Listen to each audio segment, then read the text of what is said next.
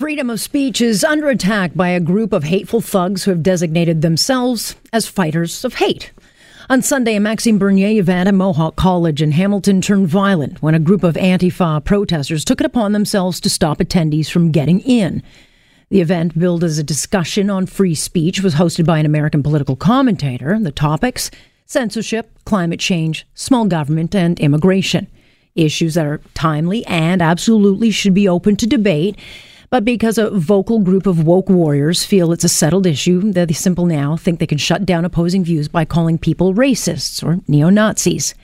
And at one point, video shows this group of mass thugs blocking an 81 year old woman fully reliant on a walker.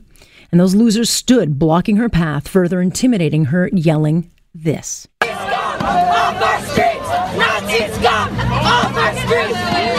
Nazi scum off our streets.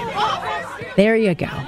Eventually, her equally elderly partner came to her aid, only to find himself surrounded. And eventually, the cops got off their rear ends and decided to come to their rescue. But what kind of a loser? Like, seriously, how big of a loser do you have to be to think this is okay? Who do you think you are stopping this woman or anyone else from exercising their democratic rights? You can rightfully dislike Maxime Bernier and his policies and choose not to vote for him. And you can rightfully criticize him for not denouncing extremist elements he's allowed to infiltrate the party. But it's not your right to shut down debate because his views aren't yours. And in this case, these unhinged warriors don't like his stance on immigration. Bernier is against mass immigration. He's declared he'd lower immigration rates and control it to 250,000 people a year. And he may be the lightning rod for the woke left, but his views on immigration very much are the norm across his country. Polling done in 2018 reveals 70% of Canadians feel the Trudeau government made a mess of its handling of asylum seekers and those coming into this country illegally. And the left may not like the term illegal crossers, but it does not change the fact that when you enter Canada at an illegal border crossing, it is illegal. And Canadians, including many, many newcomers, are increasingly angered by those who are cheating the system. And no, that does not make them racist. Since Trudeau rolled out the welcome mat, 50,000 illegal crossers have now strolled through Roxham Road in Quebec.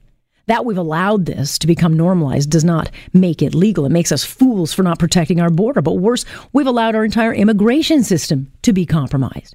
That these mass thugs have appointed themselves the silencer of any debate on issues that offend them grants them a power they do not deserve nor have they earned that they feel that they can bully an elderly woman, bring her to tears, and stop her from exercising her charter rights reveals their ignorance to the fact that it was likely many of her young male friends who gave these idiots the freedom to protest.